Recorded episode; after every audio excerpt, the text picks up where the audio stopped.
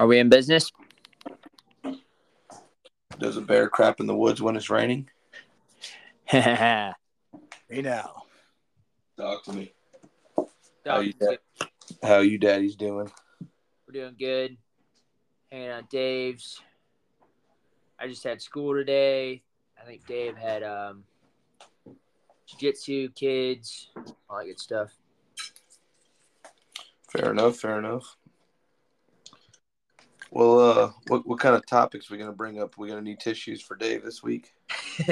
Could be. What's a good topic here? Did you guys see that link or watch that trailer to that movie Beer from 1985 I sent you? I thought that was just a rerun of my life. It's a fantastic movie. It's a must-watch man card 80s thing. But the whole premise of the movie was this beer was in decline, whoever it was. They wanted to be full Miller or full Bud. Going up against the big boys, and they had just a bad market share. So, you know, they had to find some nuance to make their business awesome. So ultimately, they went down like various rabbit holes, and they ultimately ended up in the spot Budweiser is at today, with a little you know, gay vibe going on as a joke on the backside, because essentially the punchline is they go out and they find the manliest men who happen to bumble a burger. They end up having these men are awesome, so they start doing commercials with these three, you know, average Joes like us that are like, and they start getting women and success and fame, and the Budweiser men are becoming awesome like the Marlboro man. And then eventually, at the end, they get into a fist fight in a gay bar. So essentially, the men come out effectively as if they were gay. It was the punchline joke at the end. And then they just springboard off that and start a gay line of beer, which becomes like a famous beer in America as it goes. Is that literally the story of Bud Light, or what happened? Well, that's where the road they're going down. And, you know, the kind of the funny, funky thing, because out of the front, it's literally like they took a playbook off this movie of 1985. So, like, I think this would be a brilliant marketing campaign, because people are talking about Bud Light who would have talked about it in the past. But I would love to see them come in and fire the whole marketing staff, make a big public scene out of it. There's a rumor that they did that. I was reading about this just earlier. And there's a rumor that whoever the marketing staff was fired and sales are down. And then I looked it up. Hey now, welcome to Half the Experience, where I'm your host. We got Big Wolf Dave Silver as always. We got Moron. We got Half. Super excited to be here this week, and of course we got our sponsorships. We got Buns and Udders anywhere from here to California. Pop off any exit, get you number 5. Can't find that, stop in any local grocery store from here to at least Pennsylvania. Anywhere on the Flatel, aisle 56, pick you up the sweetest, biggest bag of sweet meat. Put that in your mouth, share it with a homeless man. Looking for that sweet smelling aroma to rub all over your body. Some natural man care products. Go to SawyersNatural.com. And of course, our new product line coming out in the near future from now until the time the earth ends. Raptor packs. The sweet meat tastes good.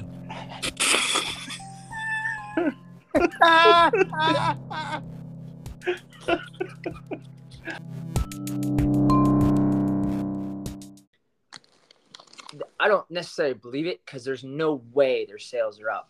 Well, maybe I guess you can make up for the transgender community. The stock is down, and there's reports of there's been several reports of the units being down per they sell. But this is the punchline would be that they get everybody's attention. They then fire the marketing staff and dive into some bombshell awesome chick with triceps that comes walking in that, I don't know, you pick the girl, who's a downhill skier, volleyball player, whatever. Yeah. And they have Caitlin Jenner. Awesome chicks crushing it. Jenner. And it would just bring Bud Light back into the fold as a joke. And it would be a play on American people, which I would kind of start drinking it then, because I'd get the punchline is that we're not a gay beer. We're actually a awesome beer. And we got your attention now. So which beer is the gay beer right now? Is it Bud Light or Bud White? Well, any Bud product, which is Shock Top. Anything that InBev owns, Shock Top, Budweiser, Anaheim, Bud White, Bush. I don't know all the other. Bush is Bud Light. Anheuser Bush. Oh yeah. Wow. Yeah. Miller's still living free or what? Yeah, Miller High Life still, what do you need? At least get your phone. I was kind of curious of the InBev products. My phone. It looks like that. They're joined Disney. We need to see a video of Mickey Mouse drinking a Bud Light. I don't. In an Amish carriage. He's too woke for that. God, is there any such thing as too woke? He'd never do it. He's too woke. He knows what to do. He'd rather drink his own piss. Bud Light is Mickey Mouse's piss.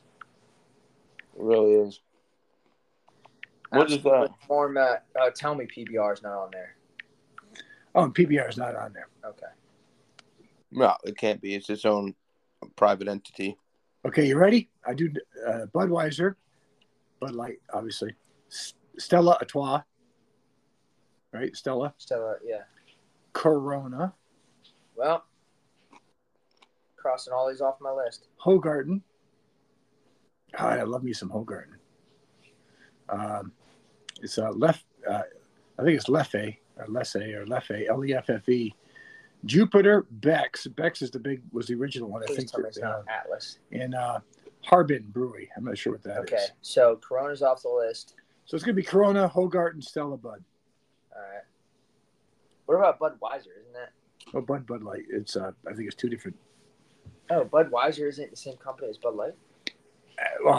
Bud Light was a spinoff of Budweiser, definitely, but I don't know if it's the same company because a lot of times you don't do that. Like Nike and Nike Golf is two different companies. Oh, no shit. Yeah, so they just that way they if one of the companies takes a hit, the other companies kind of sail on. So they loan the brand out. They have the right to license the brand. It's like, when John licenses Red Switch out to another company to be Red Switch Light. Red Switch, Red Bull. Red Bull, Red Switch. Yeah. That would be a line right there. You could pitch that, Red Switch. All these energy companies are energy drink companies are trying to be like, oh, this is zero sugar, vegan, gluten-free, extra natural, all cinnamon. And it's like, just lean into the Red Switch. Just be like, we took every illegal chemical on the market besides fentanyl and just dissolved it in liquid and salt water. And just market the Red Switch is just crazy. I bet that would catch some traction. By the way, I guess an expansion here of this, it's not just the Budweiser products, which would be Bud Dry, Extra Lime Light, Budweiser, Bud Light. Chelada is part of the Bud Light brand. But it's Bush. I said that earlier. There's a Bush Light. The Corona family, which includes Modelo. No. So Corona family has Corona Extra, Corona Light, Estrella, Modelo, Modelo Light, Negra, Pacifico, which I like, Victoria. Then you have your Natty Light, Natty Ice, Natty Daddies. Then you have your Shock Top, which I did know. Shock Top's in there, Stella Artois, and Zingelbach. And in Europe, the European beers, which do make it to America, you got Beck's, Brewergy. I'm not sure what that is. It's a Belgian name. Brenda, Camden, Dykerick, Dimmicks, Dolslush. You wouldn't know that. Hoegaarden's the only one I know on this entire list. But there's got to be 20 brands. Leffe, Belgium. Lowenbrau. Oh, Lowenbrau. That was a famous beer. Never had it. Yep. Big in Canada, actually. Wow. So it's pretty much St. Pauli Girl. Remember those? I don't.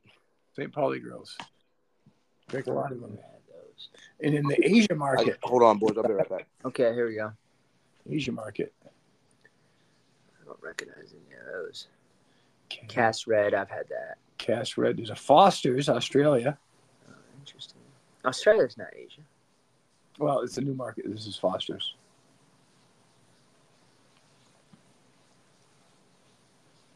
Anyways. Wait. Scroll up. Up one more. That'd be... Okay, no, we're good. God, there's got to be 100 brands here. Keith's. Yeah, the other ones just don't jump off the page. Atlas in there? Which one? Was Atlas or... Atlas, or eh? No, Atlas, the beers in from Panama. Oh. Bohemia, Brahm. Anyways, we got some dead air going on here, guys. But yeah, sorry, be it known that we've got a 100 different beers of like 20 are regular in the U.S. here. Balboa, no. Oh, they got my Balboa. No. And Atlas, oh. It's right there. They got a both. They got a both. Son of a bitch. Oh, shit. Now, next time we go to Panama, we're going to have to drink. We're going to have to find new beer. Yeah, because we can't drink gay beer in Panama. Yeah. Ah, that sucks. It is the largest conglomerate in the world. We could be gay or we go to Panama. Maybe we have to make one exception for Panama. Yeah, everything gets a little weird down there. We don't have to tell anybody. Yeah, we don't have to tell anybody. Yeah. See a picture of me drinking. Yeah. Atlas and Balboa, dude. Both of them are owned by Bud Light. Michelob Ultra. All the Michelob, Michelob, Michelob, Michelob Ultra. What else is on here? My God. Pilsen. If anybody looks up the InBev beverages, dear God, Wicked Weed. That's a USA brand. I know. I've seen that one. Africa. I've been drunk in Africa on a few different brands. Castle. All right, John. Well, take us down the road here. I'm upset because every beer in the world I drink, other than my Miller High Lifes, are on the list.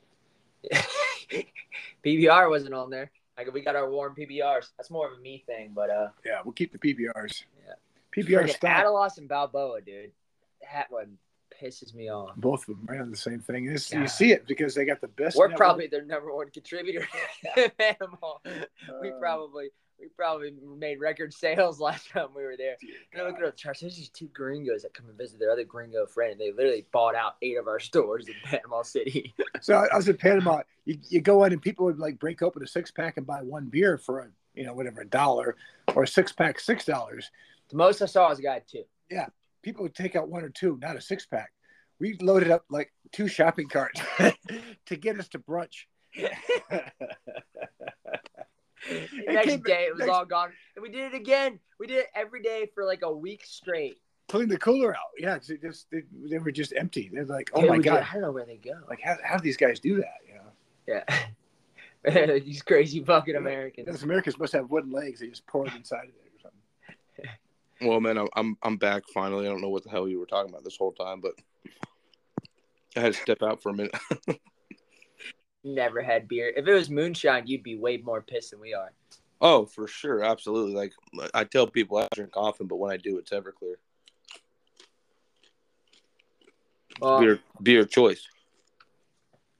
You know what they say, man? Sometimes when the beer stops flowing, the liquor goes harder. Lights only turn off after you hit the switch down. Unless it's a three-way switch in the odd position. Well, that is true.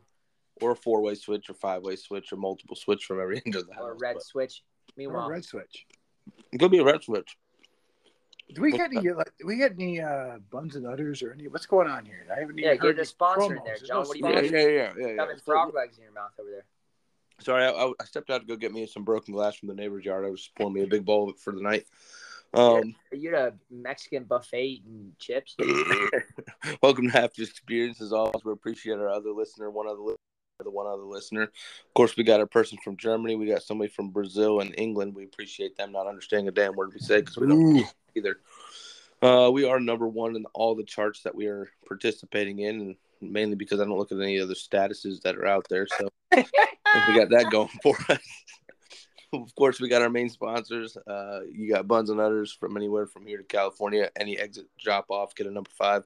Can't find that stuff at any local grocery store. Aisle 56, pick you up the biggest bag of sweet meat. Absolutely delicious. Wash that down from aisle 57, 6-pack of Red Switch. Share it with your friends. Of course, for all your natural man care needs, facials, all those things, and in between, beard, pubes, whatever you might need. SawyersNatural.com. Go on there. That's actually probably the only real company that we have. They're not even officially sponsoring us, but go on there, support them. think that's pretty much summing it. Of course, what is Josephine Biden responding to tonight? Tell us what Josephine Biden has to say about Bud Light cans and the controversy there, and whether or not the United States will ever go back to the moon. End quote. Star Spangled Banner. What an amazing Trump. I love the sound of my dad, he left me when I was little. I don't remember why. I love, there's things I love about the moon. I've seen it once. And I remember we weren't supposed to. What were we not supposed to? Where am I? Well, good morning, Chicago. I'm glad to be here this evening. And we look forward to leading you in the next campaign events. End quote. Today's quote was brought to you today by Gay Beer, Bud Light, and all the other sponsorships. Thanks. Bravo. Dear God. Sweet Jesus. So is that an actual Biden quote? That one, I read that verbatim actually from the most recent quote. Yeah. So, man, could you imagine if he did four more years would be, essentially 6 years beyond now. My God, I couldn't imagine what if he pulls a Benjamin Button and just gets younger in the next 4 years? He needs to. First of all, there's already, 2.5 years of evidence to support the opposite is true. So, no chance of that happening. They used to totally pick on Reagan. If you remember this on this podcast, I was an old man when Reagan was in office. And you were an old man? Yeah. And Reagan was the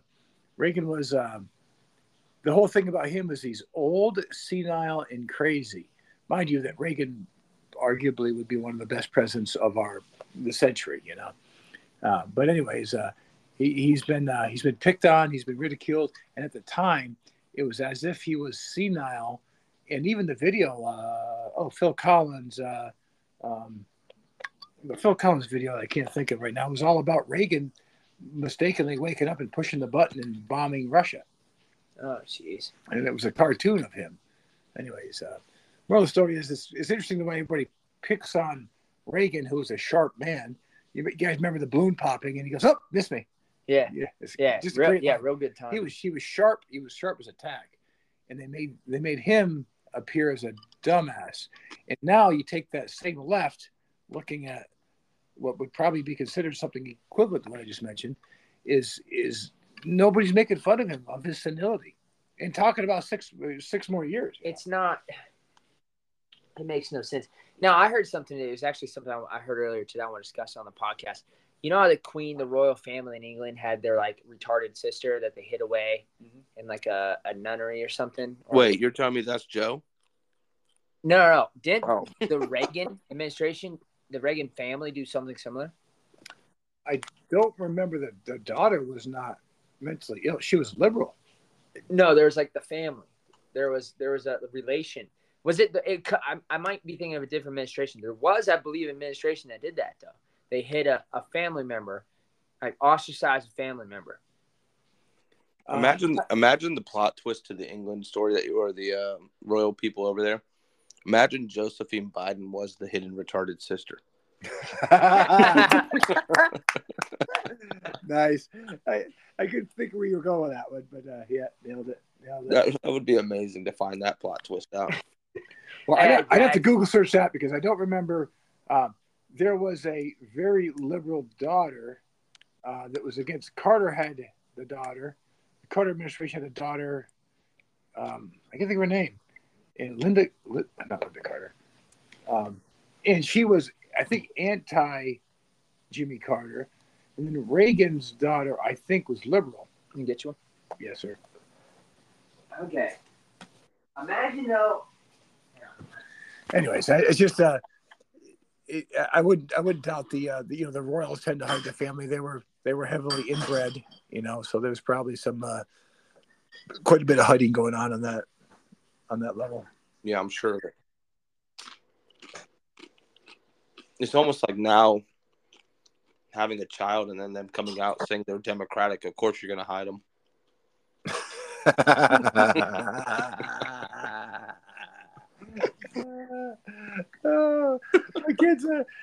My kid voted for Biden. I gotta hide him. Did you see that? Did you see that video that making fun of, like the liberal kid? He comes to his parents. He's like, guys, I have something really important to tell you. And the mom's in like one of those long skirts and like great like pink hair. And the husband's like wearing high waisted, you know, reading glasses. And he's like, Mom, Dad, I'm straight. And they're like, excuse me.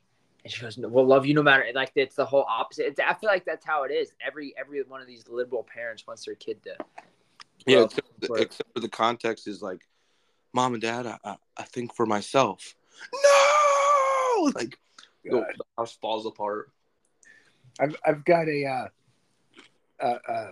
very liberal friends I hung out with for years. They had a young kid. Well, I had a kid, obviously. Kid's getting older now. They dressed him everything but a dress in pink. I don't know why. And this kid was a normal. He could have been, you know, as normal as any awesome kid out there. Everything they could do to push him down the road of disaster. Parents were beyond libs, you know, beyond liberal. You know, there's that level of beyond liberal. Yeah. They were those people. I think they literally wanted to push him in a direction of all gayness first, and then if he happened to fall back into straight, they would accept that. And literally, I've never asked a question to parents. I've been like scared to because I think they would literally flip out at me. I feel like when I'm about, I don't know, 70, I'm gonna be like sitting at my retirement mansion and listening to the radio or news or telepathically listening to however what you know was out at the time. Yeah. And I'm gonna hear a commercial come on and it's gonna say like between the years of 2018 and 2030 were you forced into the oppression of democratic parties. You're entitled to compensation. You're entitled to compensation. Please dial this number immediately. Like I feel like it's a big dream we're living in. Like we're just all gonna wake up one day and Bud Light's not going to be gay, and we're all going to be drinking together, and it just doesn't. Yeah, it almost doesn't compute. It doesn't seem real. What's something that's a traditionally like argumented or something the Republican Party would campaign on, a traditional ideal that y'all don't agree with? Ooh. That we don't agree with? Yeah, that you don't agree with. Hmm. I got one. I got two. Okay, here's one. Yeah, I don't know if I have one. Monetary policy. There's one, and essentially, it helps the rich stay vetted in their money. The Fed is one of those animals as well. So the Fed, which no one's removed it. So both Republicans and Democrats both generally stand behind the Fed. Next to it, I would let the money settle itself out. Next would be the foreign wars. I would become more of a nationalist, more of a libertarian nationalist, where we dig in our borders. And I'm not saying we say, you know, let Russia take over Europe, because they probably could, maybe they could. But it's a consideration is to only go and spend our blood and money if we really have to. And we make America more awesome by never letting a dollar get out of it and never let somebody come in it. I like that. Isolationists, they call it. So you're a big isolationist. I would say more so. I'm not saying that. What if our economy is propped up by war? I don't know if it is. It is, but we still have to create a strong defense to our borders. Yeah. So we still have to have the war machine as we have it chugging. Yeah. Generally have it chugging, but I would generally pull out of every place I could and roll back to America. I'm not saying we don't want to have a base in Asia if we could keep Japan. I'm not saying you know Taiwan and. So you mean like war, like foreign intervention? I would say every airport ever built in the world is pretty much built by American dollars. It was just crazy. Why are we building airports in third world countries? Why don't we third world countries build airports? Well, because no one wants to go there. Well, then we don't need to go there, right? Right? I'm just saying, let's not give them $40 billion for an airport when we could use that money here to create business and create a better world for the people here who pay the tax. not by going to third world countries. And we spend these dollars for goodwill in third world countries. It's like, if you don't salute the Americans, we're not going to get $100 billion this year. So they all salute the Americans. They get the dollars, and it helps keep them on our payroll. Being on our payroll is like they use our monetary system. They buy in. They don't leave us standing at the UN. Things like that. I'd rather let the UN flush and build a wall around America. And other than somebody bringing the war to us, now you see Russia's next stop or China's next stop is us. We got to deal with that. Even though we haven't attacked yet, the ships are being built. They're coming over. We might need to have a sniper attack on them. But that would be launched from here or from the next piece of land we wipe off to get to there. Mm. Anyways. I like it. Isolation is... What would you do? Let's say we sent, what, 40 billion to Ukraine, whatever billion. Yeah. Just printed the money off, send it. What? By the way, how do you receive 40 billion? Is it in assets? Or does, Venmo? Zelensky get a cash app for like how do you receive 40 billion and what is that? I don't even know how to quantify. It's not in dollars. It's got to be an electronic transfer, right? No, it's cash in suitcases. Yeah, I would think there's just a big old wire hanging up there at the IMF, International Monetary Fund. And it goes 40 billion. Yeah. Congress approved it, and a wire goes in, and there's likely just numbers on a screen. Yeah, but it's likely strings attached to the wire, so like they couldn't just take it and probably run away with it with $1 billion in his bank account. Yeah. So there's got to be probably it went there, but it's for the following 10 items. It's like anything Congress funds. Like when they fund the schools, the school just can't use it to build a new playground or buy the neighboring property. They have to use it only for an educational support, for example, is a good example. Or, number two, they have to only use that fund to expand their campus or keep the kids' classroom 1 to 20. Unless you're an American, then you just say it's for highway rebuilding, and then they stay on the same 100-foot section of highway for the next 25 years and never fix the holes. Yeah, right. And so the traffic's always backed up, but nobody ever gets a job on smooth roads. Okay, that's so true. Let's say Biden tells you, one each of us, here's $1 billion. Dave, you get downtown Detroit. I get Southside Chicago. Jonathan gets, Baltimore, corner Baltimore, right? Okay, yeah. What are you using that $1 billion for to fix that community? What's your plan? Who are you funding? Who you're not funding?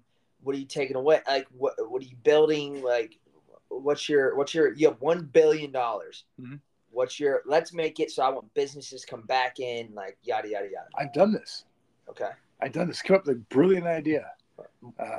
It was with the IMF or World Bank actually. It was with World Bank. I had the same exact question posed to me in Haiti, and it wasn't $1 billion. It was a much smaller number, but it was big numbers.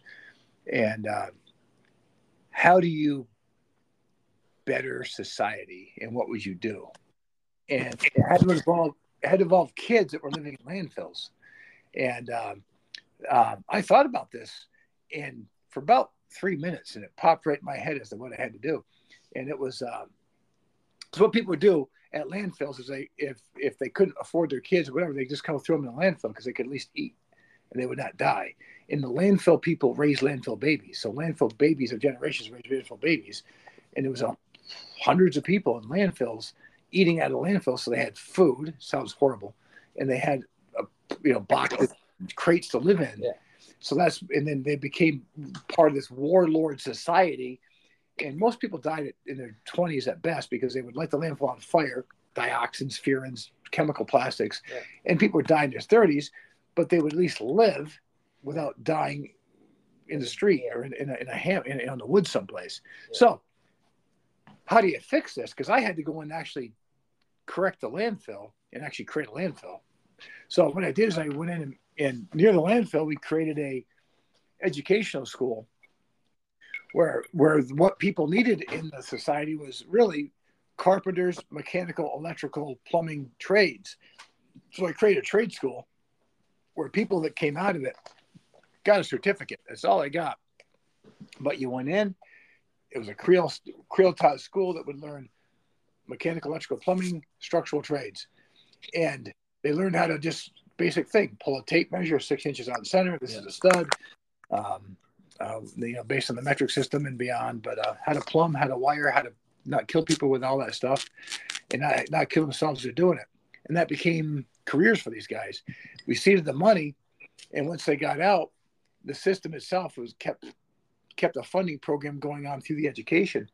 And ultimately, as I understand, it's still going on. So you're funding education, certification, perpetual education for tradesmen. What if it's like in the hoods of, what'd you get? You got Detroit or somewhere, and you got welfare generations that don't wanna work. They're lazy. They're getting paid by the government. Well, I think they're just as smart as white people. What's your solution there? It's all you can do. So I still believe you have to start with trades. If you don't start with creating the ability of someone to care about their own world and not being on the system, because there's easy dollars. If I was in a different world, maybe I could have been a genius drug dealer running, pack mealing across the border, hundreds of people and running fentanyl to the U.S. and being the most horrible criminal in the world. I don't know why you brought the Amish into this. But education helped me do something different. So I would say that would be probably one of my big ones is education system. Big ones would be education in the trades, because, you probably can't take a 25-year-old male inner city Detroit and, teach him how to be an engineer. But you might be able to, in a year or two, teach him how to be a fantastic electrician. Okay. It's a lower branch. It's a great paying job. It's an off the system.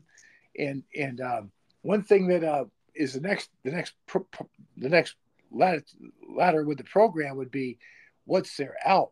So instead of being stuck in inner city Baltimore, you would be networking with companies that would do it, like these big grid companies that need to have highline electricians. That what your training would be to lateral them out into the program where they could accept 2 or 3 of these individuals in and actually create professionals out of them.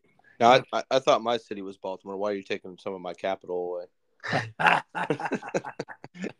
Because it's getting them out in the professional realm. That sounds like a good plan. I think I'd throw in some of that, but to ensure the necessity, I think I'd also invest in a strong police force. That as good judges aren't going to indict a cop for doing their job and get heavy, because the police forcing changed.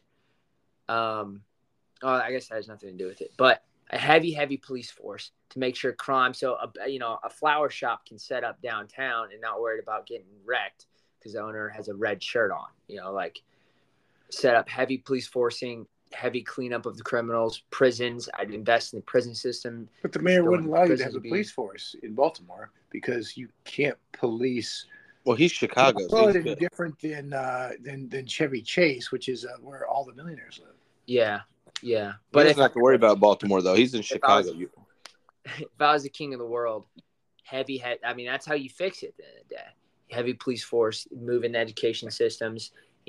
Stronger discipline for kids in schools. If they smash a window in a brand new school, they get life in prison. Adult prison. Not even they just bypass juvie. Yeah. Yeah. And police brutality. You got to have plenty of police brutality. What do you know about Dubai being the next great state on the rise? Well, they were almost bankrupt in whatever year there, not long ago. In the last 10 years, they were bankrupt. I'm not sure how they got bailed out, who bailed them out. They pulled a Trump. That's what they did. That's the U.S. Arab Emirates bailed them out. Somebody bailed them out. I don't remember how it happened.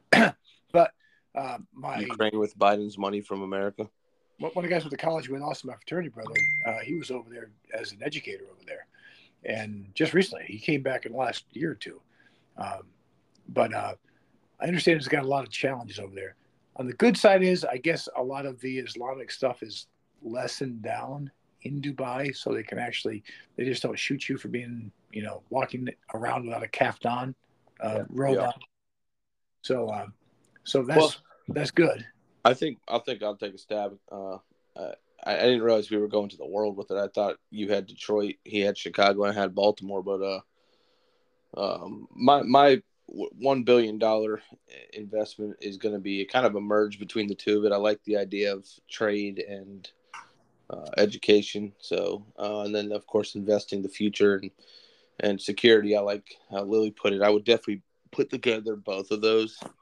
So basically, I would completely level out the entire region that I own, just annihilate everything, and then build myself a nice compound in Castle and a prison, and then I would inflict as much fear on the people so they would either have to choose to serve me or be put in prison for life. So I think that's how you really get and build a strong economic system. I mean, Genghis Khan did that and took over half the world.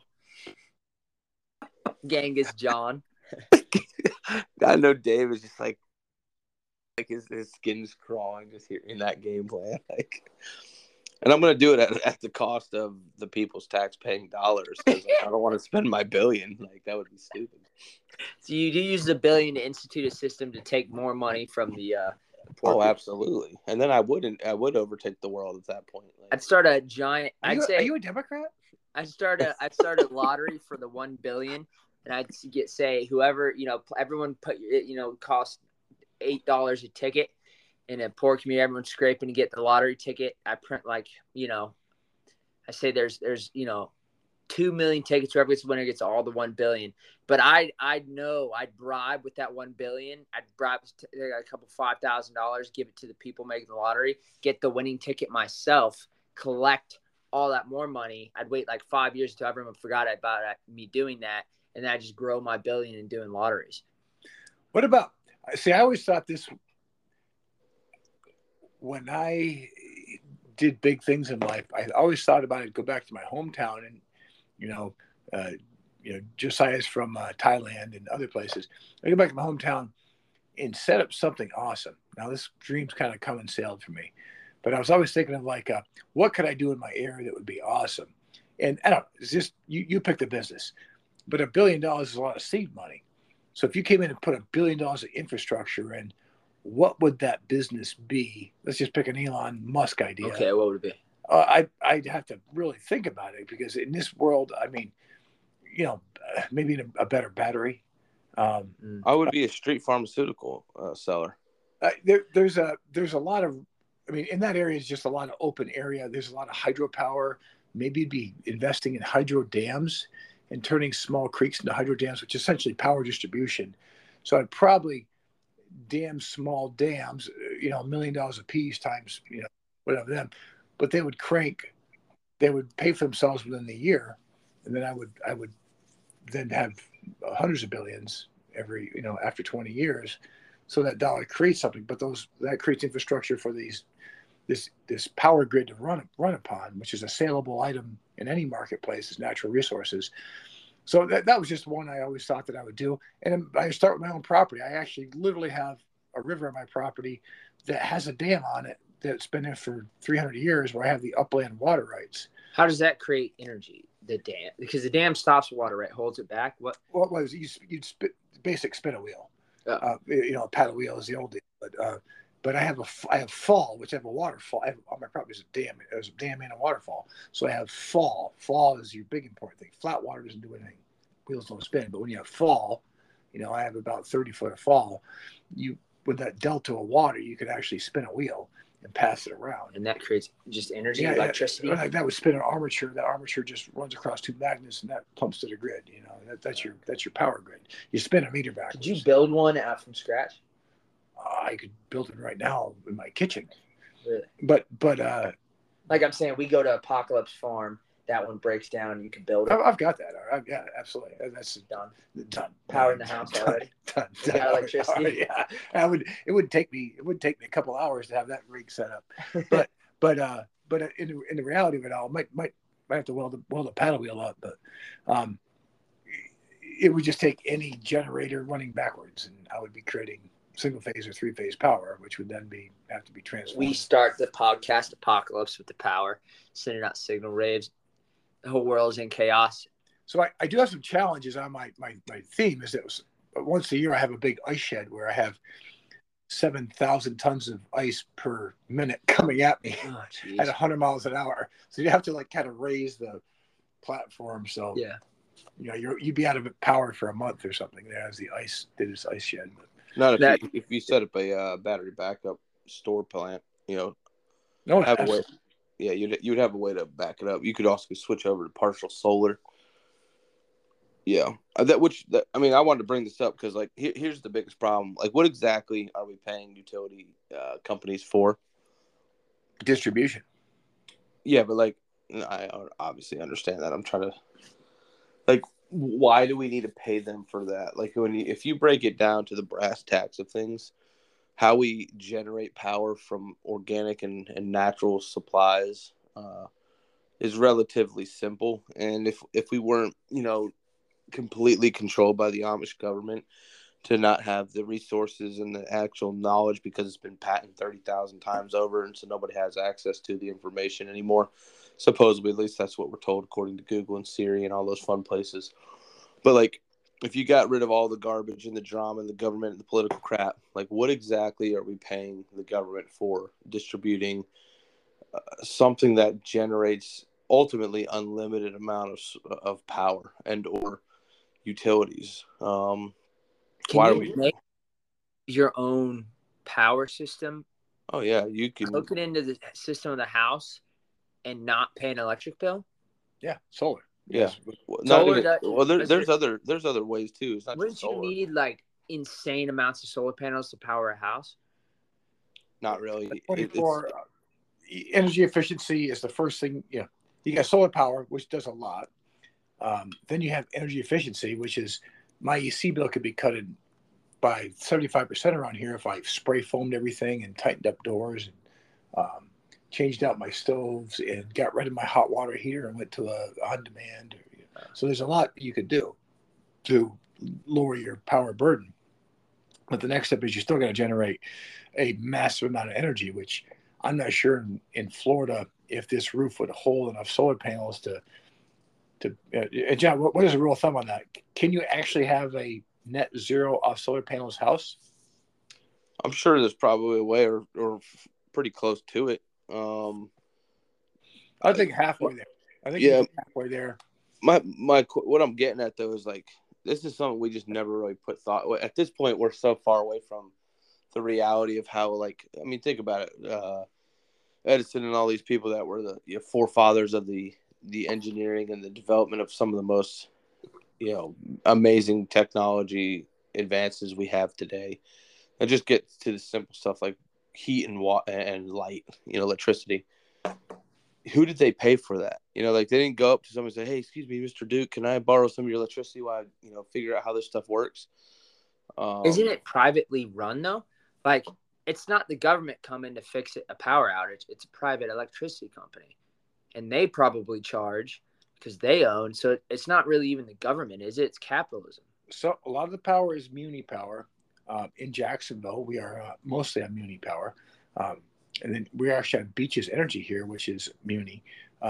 JEA is the other bill that most people pay, which is a government power. So that is the government. Yeah, but then you get out of Florida Power and Light, FPNL, and a few others. So it's regionally. You can't have 10 power companies having 10 sets of power poles in a town. So because it's a natural monopoly, they have to make the decisions. Here's one major decision that goes to John's question. National Grid, which is, by the way, upstate New York, Pennsylvania, Texas, Illinois, you have to look that up to see where they're all at, but effectively all of New York State and attached states. National Grid had the choice due to the law. You either pay for power or charge the conveyance of power. You can't do both. Where before you used to, it's like your phone. It's like you can't pay for the phone and pay for the service. You have to pick one or the other. So National Grid picked distribution. When they pick distribution, they only distribute the power. I can buy power now off anybody. So I buy a kilowatt hour in Texas. I can pay in Texas and not pay my power grid in New York State. And they put it on the grid in Texas, and I get it out of the grid in New York State. Oh. So I know it's a bizarre thing, but they were trying to kill the monopolies. What they did is they made a monopoly stronger through their law, because now they're saying that my power bill didn't go down; it probably went up. But they're saying, oh, it costs all this money to move the power, because it's the power pole, it's the truck, it's the man, it's the vacation. Yeah. So what they do is they can only make so much money because it's a national monopoly. They control the amount of money they make. So now everybody that touches the system makes a buttload of money, but it disappears the profit. So there's no profit made to go back to the shareholders, but the regulatory amount. So instead of paying my engineer $100 an hour, I'm paying my engineer $500 an hour. Yeah. So the system's getting extracted from the bottom to raise the bills of the power grid costs. Huh. Yeah, and basically, so what I'm reason why I'm voicing all that is like, I know you guys here, myself, aren't gonna fall into this category, but like, you combine to this system that's subjectively preached and spoken and taught and lived, all around us, and is bought by a lot of people, which is like, we're running out of space and we don't have enough, especially in a city like where we're at. It's such a massive growing city. Like there's apartment complexes going up in between apartment complexes, and the houses are basically touching now, and they're getting rid of like as much land as possible. But, and it's easy to fall victim to like believing this subconscious lie that's being preached, because no one's actually going on the news and saying, hey, we're running out of land. But, people like myself, and you guys who actually go out in the world and we actually walk around with our eyes open and pay attention to things. I mean, for me, I could drive 30 minutes and then boom, I'm driving for hours in open country. Like I'm talking a house every 1,000 acres. And I was just thinking, it's like, for me, I'm not completely bought into this garbage lie that's just out there. We've talked about this before. I believe it's Texas, but the entire globe's population can fit the state of Texas. It's like if any of us really understood what that actually means, that every single human being that's alive can fit in the state of Texas. I'm talking about the entire flattle. That's a piss ton of land, a piss ton of resources that are out there. And the reason why I brought this up is because I happened to watch the news for the first time in my last 30 years of existence, probably the first time I've watched it ever. And they were talking about, it just showed me how, I haven't watched it in so long, like everything's scripted. Everything's, it's like a big freaking play. But they were talking about this oil crisis and the going up on oil and like how big of a deal it is and blah, blah, blah, blah. And of course the news anchor's like, whoa, Mr. Smart, Brilliant Man that's owned and bought and paid by the government and one of the political sides of the party here. What's the solution? What's the answer? And he's like, well, we just start drilling and tapping and creating our own oil supplies. Like, no, okay, no, duh. Well, you can't make that claim if it's not possible. And they know it's possible. They've known this is possible. This is why they, shut down the pipelines. And so it's all about control. And what I was bringing up to electricity was for the same reason. I don't care if it's the direct government or the government's indirectly controlling it. It's controlled by the government to some extent. And this is across the entire flattle. If they can't control it, they have no power over the people, and if we have no need for them, let me just jump in here, because boy, they control it. This is my business, and this is the control they have. Let's just take a project that I was involved in. You'll love this. A house that you put on a lot sells for 4 times the lot. Quick math: $50,000 lot sells for puts a $200,000 house on top of that lot. Give or take, all right, all day long. But a developer would kind of look at that general rule of thumb, give or take some points. All right, so $50,000 lot sells for, puts a $200,000 home on it. You got a $250,000 package. That's what the homeowners want. $250,000 homes sell in America. So that's your honey zone. So I went in and bought 100 acres, I think 100 acres. And I thought, well, this would be a great place to put home. I paid $100,000 of this beautiful land with oak trees, and it was just this beautiful spot for 100 homes. So I go to put homes on these lots. Now, these homes I ended up with were third acre homes, so very small cookie cutter lots, right? Yeah. Because out of my 100 acres, I don't get 300 homes. I get 40. So it's almost half the acreage has to go towards the government. I have to donate the road, donate the pond, donate the infrastructure, donate the two exits, not one. Fire marshal's got to get it. Donate the power right away, donate the setbacks for the neighborhood, donate the vegetation setback of 40 foot, donate the, by the time I get done, I got barely 44 homes I'm shoehorning in here. Now, we haven't started the job yet. So now we design all this layout. This is all just, you got to comply with all these laws. So my land surveyor goes out and carves this 100 acres into 44 third acre sites. So these, we barely fit. We were just making it happen. Then I have to have two main entrances that have to be so wide. They have to have to an access to a main road. That's government control. There we go. The government doesn't tell me I can sell all you guys an acre and put 100 homes on it. The government makes me put in this. Now I got to have, we haven't talked about water, sewer, electric. Yep. Oh, yeah. I was keeping it simple. Stormwater. So by the time I got done, so I bought this 100 acres for $100. Leeway for future infrastructure growth. Oh, absolutely. Oh, I owned the road the government drove on, a two-lane road, took our property wrongly.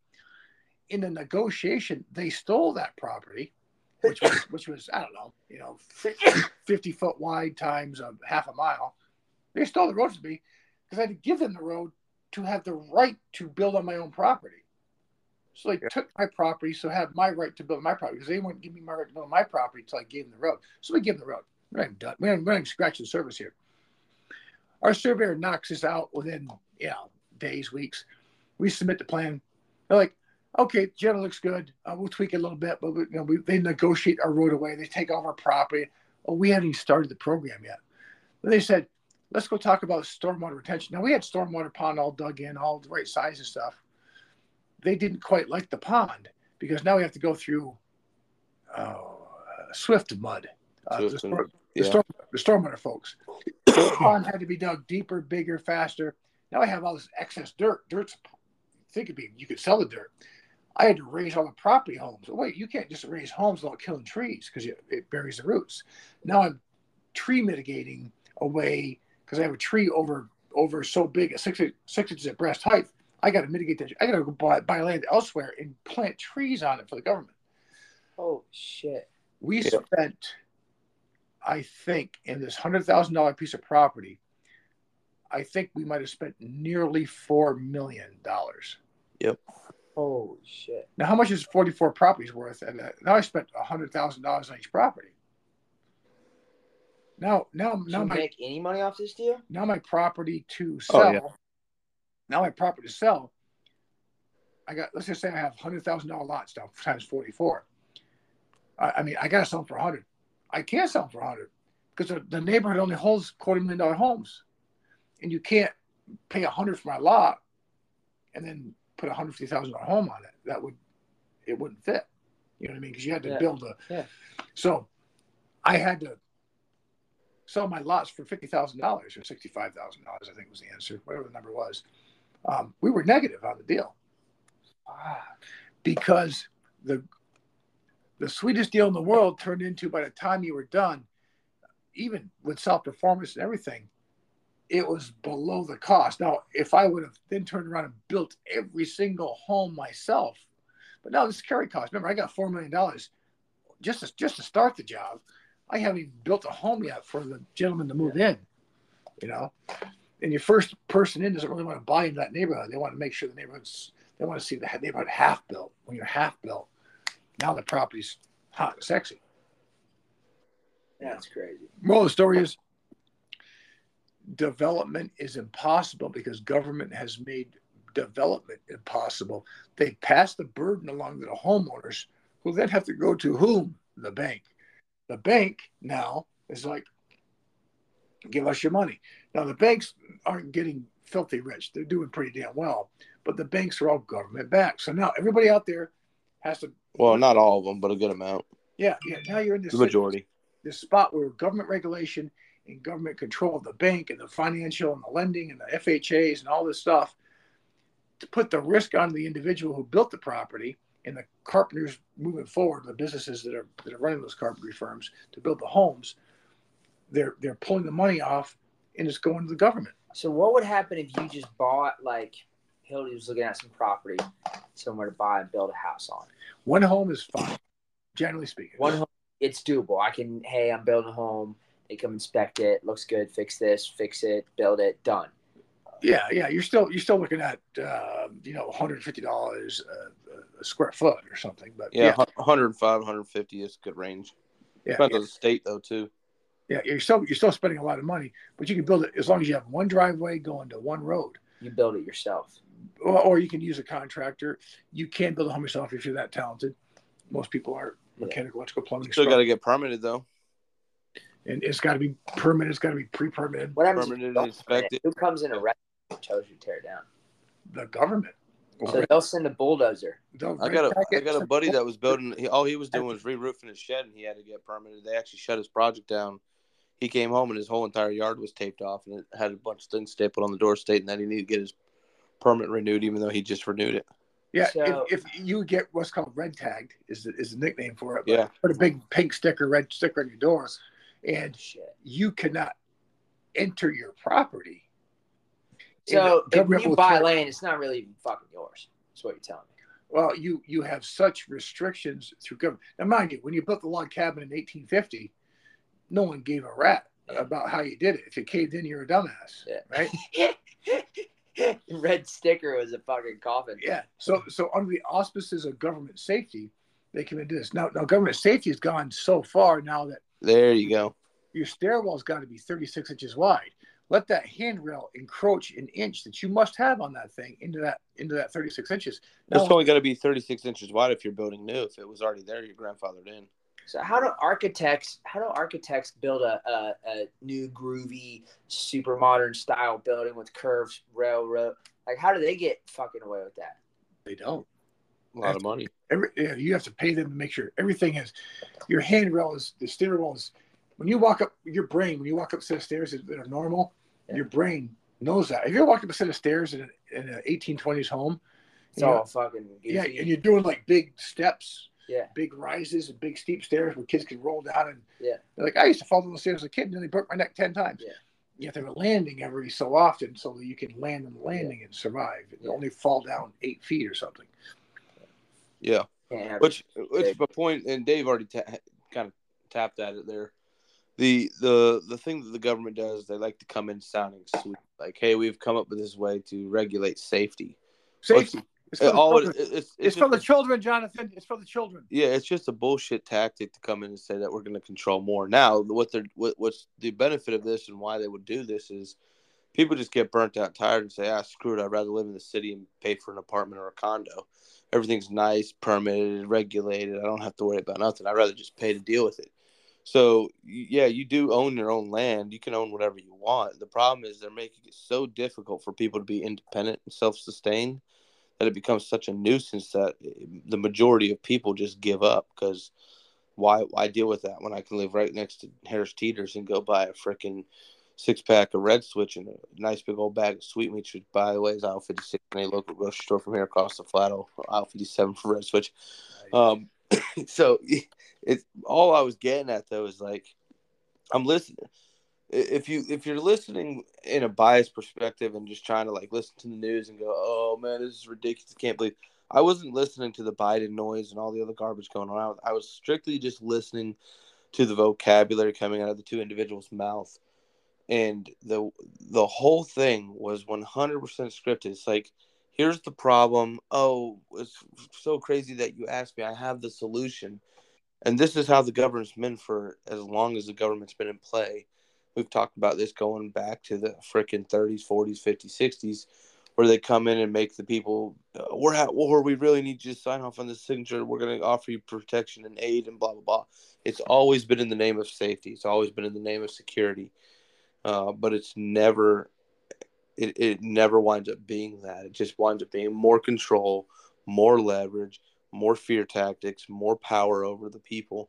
And look who's getting rich off of it. You think any lives have been – like, is there any kids' lives being saved to some level? Yeah, no? Yeah, because, for example, if your room over top of the garage has to have a 2-hour fire rating on half-inch resilient channel. A good example of double layer 5/8 on top of some furring strips on top of your structural members, trusses in your house. If your car catches fire, which happens more often, your car catches fire in the garage, your golf cart, whatever, the kids above it don't burn, or your living space above it doesn't burn. Now, I would disagree with that, though. I don't think it saved lives. I think back the way we used to have it, it was actually better because only the smart survived. Well, they've come. So the standards that are out there for like width of handrails and door sizing and things like that. They have some good points. I'm not saying it's a horrible standard, but what's happened is it's become a massive reason to stop any development. It's caused, you know, party walls. You have a duplex house. Yeah. Many people have duplexes back. You bought your home and rented the other half. Well, that party wall between it, partition wall, party wall they call it, would be so thick. This is so much engineered at a 2-hour fire rating. The old homes didn't have that, so a fire happened over here on this house, and they killed the kids next door. So it's been a big deal to raise these standards nowadays. So it's at the point now where construction costs so much where people just can't go in. So we have to go get a loan. You can't buy it for cash. You can't do it in a handshake. You can't own or finance because it's so much. They have to go in and get a loan, and the loans then require surveys of the home. Licensed surveyor comes out, lists all these problems. The stairwell's too narrow. Tear the stairwell out. You got to put a new roof on the home. The roof's 2003 or earlier. It doesn't meet a. You know, there's so many gigs in the process that the seller has to put a new roof on the home before he can sell the home to the new buyer. So he just put a 20 grand roof on a home before he sells it to somebody. Now that cost got to go someplace. It's really hurt the industry by far. Oh yeah. And this isn't just on construction and all that. It's on everything. There's literally nothing out there that the government doesn't have their hand involved in. And it starts as simple as little, you know, dumbass Johnny who should have burned in the last, you know, garage fire, but he survived because we have all these regulations now. He's too stupid to realize, hey, you got to lift your foot before you walk into the race, you know, threshold. So because he stubbed his toe and he started crying, scraped his knee, now, you know, FDA and all these other people have to come in and say, hey, now we can't have a 3-inch raise. It has to be, you know, 1 1/4 or less and all these other, you know, things. They use the stupidity of the world to dictate the standard for America or for the flat-out. But lawyers sued people out of existence, and it helped create these standards because, you know, it will never stop. This is why I'm a big advocate of. I swear by it. Go back to gladiator battles. Dude, gladiator battles would save the world. It would. It would literally. It would save everything, man. It would save the planet, and we need to go back to those days. It's just point blank the answer. If you were doing life in prison for a valid reason, would you step on the gladiator field? And dude, I would love 100%, dude. Hunger Games, it'd be over, dude. As soon as you get Jungle Boy in there, bro. Yeah. I'm living in the trees. Death from above. I would not want a Hunger Games against you. Yeah. No, like, if I knuckle blast on you on the front end, I would be like, oh, this is going to be a bad. I think we could solve two birds with one stone here. Dude, I wouldn't even do the killing. I'd train snapping turtles to fucking attack you, dude. It'd be game over, son. I'd have to get lucky and catch your Achilles or something like that. We would be able to solve so many problems by doing gladiator battles. Let's say you have little Timmy comes in with his pink hair, and you're like, no, societally we don't accept the pink hair, and you're always going to be he, him, never they, them, or the other universe of people.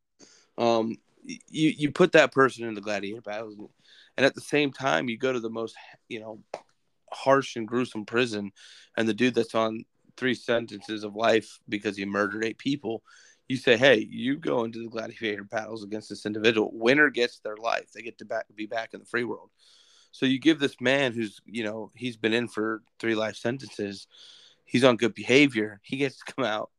One dude's fighting for his pink hair, and the other person's fighting for his freedom. I mean, it's a win-win for everybody involved. Yep, and the guy comes out fight to the death, to be a better citizen. Exactly. Do you think there should be you should have to? Because okay, here's an idea with going to prison, right? You go to prison. Yeah. You didn't. I don't know. Name a fucking what's a felony that's not like murder? A crime I did. Any of them? Yeah, you robbed a bank. Okay. Robbed a bank. You go There's so many. Your punishment. DUI. Go ahead. DUI. There's so many. Yeah. Your punishment. Third DWI. Okay, keep going. Well, I'm thinking one that Dave could be convicted for in his current. Like, I don't think you'd ever go rob a bank. What? How's it unfortunate why you end up in a felony? You fuck up with possession of stolen goods, grand larceny, bar fight knocked my buddy out, and I beat his head in with an alternator. Yeah. Okay. Starting a fire, torturing of animals. You get sentenced for 20 years. Your punishment is called paying your debt to society, right? Got to go pay my debt to society. Yeah, you come out, you have to disclose you're a felon. You have a hard time getting a job. Shouldn't that debt be shouldn't be done? Should that be it? How long does being a felon keep you from getting a job? I mean, that's just paid your debt. 0 years for me. As a regular citizen, not with an asterisk next to your job, it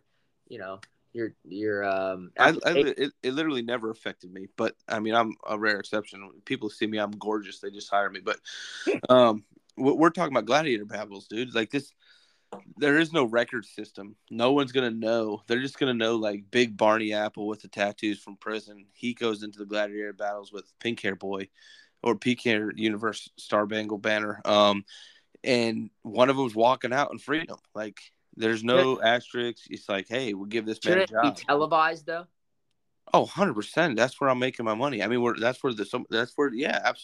We all feed them red, sponsored by Red Switch. Red Switch, sweet meat, you know, buns and udders, the whole nine. Like, we're for sure sponsoring this thing. But, that's the answer. I'm telling you, listen, there would be a lot less candy asses out there on the street running their freaking mouths to elders and the wise people of the world, knowing that they're potentially going to be called out into a freaking gladiator duel. And you get to challenge people to it, just like the old days. Oh yeah, you could say, hey, look, man, I don't like the way you looked at me. Of course, there's always going to be a room for, somebody taking advantage of the system. You imagine pink hair has just been training in knife throwing for 20 years.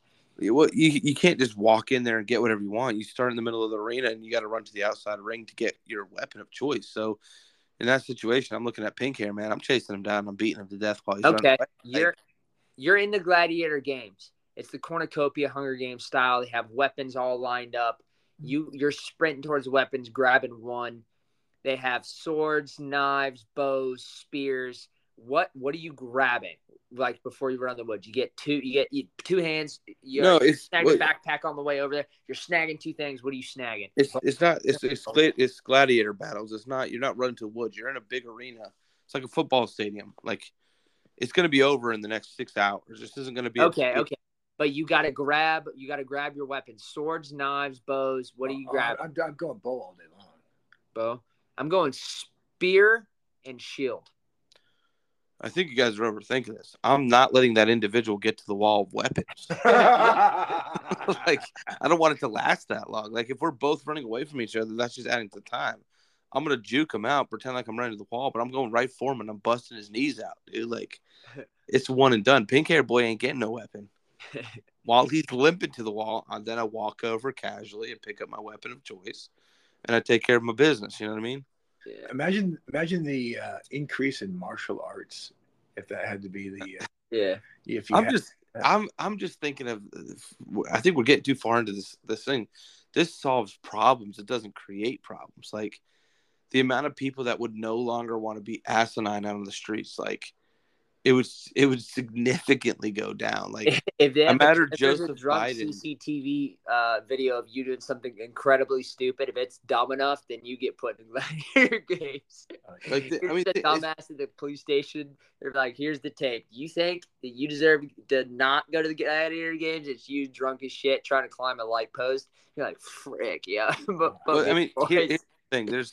You got, Josephine Biden's son. Like, if he knew that his life wasn't protected by power and money and his ass was about to go into the gladiator battles, he wouldn't have done 98% of what he did. So that's what I'm getting at, where you would be completely eliminating this 1% mentality of living, because in order to become 1%, you'd have to have something. Your money isn't going to get you out of the gladiator battles. If your ass gets challenged, even if it is the stupid reason of, like, jumping the fence and your penis getting caught on the bob wire as you're drunk. Like, who cares what the reason is? You get called out and put in the gladiator battles. You're not sitting there going, "Hey, I'm going to buy my way out of this." You've got to physically walk out of there because you did what was necessary. So didn't we do that in World War II, Korea and Vietnam? Probably. I think America did it with every war we were in. We threw everybody in. That's called a draft right there. Yeah, we assimilated the masses. We put them in. We trained them. You didn't get to go in basic training. You got beat sideways for not listening to what the drill sergeant told you to tie your shoes. Oh yeah. And then when you got through all that, then you went into the thick of it. You saw leaders. You saw leadership. You were impressed by the guy that could do cartwheels over top of gunfire, and you emulated. You were protected by these guys. You wanted to be friends with these guys because they were going to save your ass. Like me. Corbin called me from boot camp. This guy's phone. He said the sissiness going on. He said Navy boot camp was 10 times harder. He said the sissiness going on in Army boot camp. People laughing, joking with drill instructors, no discipline. Like, he said, dude, it is crazy. I couldn't imagine that. It is crazy. It is just a wuss fest, apparently. I couldn't imagine. I could not. I don't want to imagine. Yep. I mean, I signed up. So no, yeah, I joined as well. I've been already with the training. After that, I was like, good. I thought it was gonna be too difficult. I got a health exemption. I already applied. I'm actually highest ranked you can get out through boot camp. I did it all virtually from my home because of my medical condition. How do you get out of the draft? You have to pay? No, you can't buy your way out of the draft. I thought you have to. When you're drafted, you dive in and sign up, and maybe you become a paper shuffler stateside. There are some congressional passes. A lot of guys will go in and say, "My eyesight's bad. I got a bad leg. I got a tweaky knee. I can't pass the physical." You get the physical to fail. Yeah. Get the fail on the physical, so they can't. A lot of people will say, "I'm the only son," or some other qualified reason. You guys are solidifying gladiator battles. You come to me, I'm drafting your ass, and you come to me and say, "Man, I got a bad eye." I'm throwing your ass in the cage. and we're going to know for real if that eye is bad, because when it comes down to life or death, you're going to do some things. You know what I mean? Like, dude, looking back at Vietnam, I don't know if I can blame someone for avoiding the draft. What a horrible war to have ever gotten involved in. Well, they didn't know that getting involved in it. I'm twice your guys' age, but my kids are closer to that age than I am, at 18, right? Could you imagine, like, having to see that go versus me? Because I know that if I went to Vietnam, I'd be a valiant warrior. Yeah. Regardless if I come back in a pine box or not, I would certainly, no one would ever. But when I send over my daughter and my son that are closer to that age than me, by far, I mean, hell, if you cut me in half, they're closer to that age. Yeah. You cut me in thirds, they're closer to that age, you know what I mean? So if, for them to go, I just don't think they get it, whereas I understand, not just guns and weapons and charging and smart decisions and how to, minimize, the loss. And then there's always a mortar shell, that could take you out. But to see my kids go, I mean, I would have some serious problems with that. You know, do you love America? What's left in America? What are we fighting for? Yeah, I mean that war first started over Gulf of Tonkin. Now it wasn't even real. Like, it was a proxy war we've been funding for way long. It was at the end of the day, it was bullshit, right? It was for land. Well, take the same thing today. Yeah, What's a good example? Let's call it Taiwan. Yeah, because Vietnam was different because we had a World War II mentality going into Vietnam, where parents had a. They were all World War II parents putting their kids into Vietnam. Yeah, so there was a buy-in because the government wasn't considered what we consider the government. Yeah. There's not one person that's called that's saying the government's awesome right now. Joe Biden's the smartest thing we've ever seen. So now let's take the same thing, Vietnam, call it Taiwan, fast forward 50 years. Which had a proxy war, basically. Yeah, 60-some years. Now we've got we're going over and shedding blood for Taiwan. And I'm not saying those people aren't good people. I'm just saying, do my son and daughter need to be dead in that war with a drone strike? Napalm, the modern napalm, whatever it is nowadays. I mean, no chance, standing in line. Yeah, I agree with you. I'm not saying those people aren't good people. I'm just saying there's no good people over there. Yeah. So it becomes different because why did my son and daughter nearly die, did die, or come back with having to take hundreds of lives? Yeah. You know, and if you ever talk to someone who's taken hundreds of lives, they're not the most stablest person I've ever met in my life. I'm literally if I was to go, and we'll use Taiwan for example, I'm calling an airstrike as soon as I get boots on the ground, dude. Like that's it. I'm calling them all in. Like. Let's get this thing over with. Let's go celebrate backstage side. You know what I mean? Backstage. There's a documentary right now about the Iraq War. And it's basically Iraq veterans. And now there's a lot of post facts coming up now about there wasn't really, you know, weapons of mass destruction here. This was to protect. I mean, you've seen the videos of the Marines guarding opium fields, heroin fields. There's some. It's just weird. Like, the more you dive in it, the more you're like, what the heck was happening? Because it sure as hell wasn't about what they said it was, you know. Documentaries about these guys not talking about it. Like, I don't know what the hell we were doing over there, you know. It's just it's a hard thing to come to terms with. 4,000 lives ish, something like that. Yeah. But then first people that were drilling kids. As fun as it sounds. Solve all of the Flatto's problems. We won't be able to finish them all tonight. We got to get a bit of them knocked out, and it's about that bedtime hour. I know I'm getting ready to hit the sack, and you boys are about to cuddle, and I don't want to interrupt that evening for you.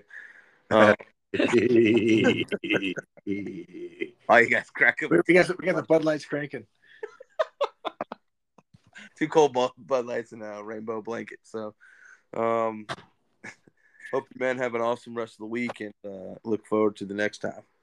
All right, boys. All right, brother. Love you. Love y'all. Love you. Bye.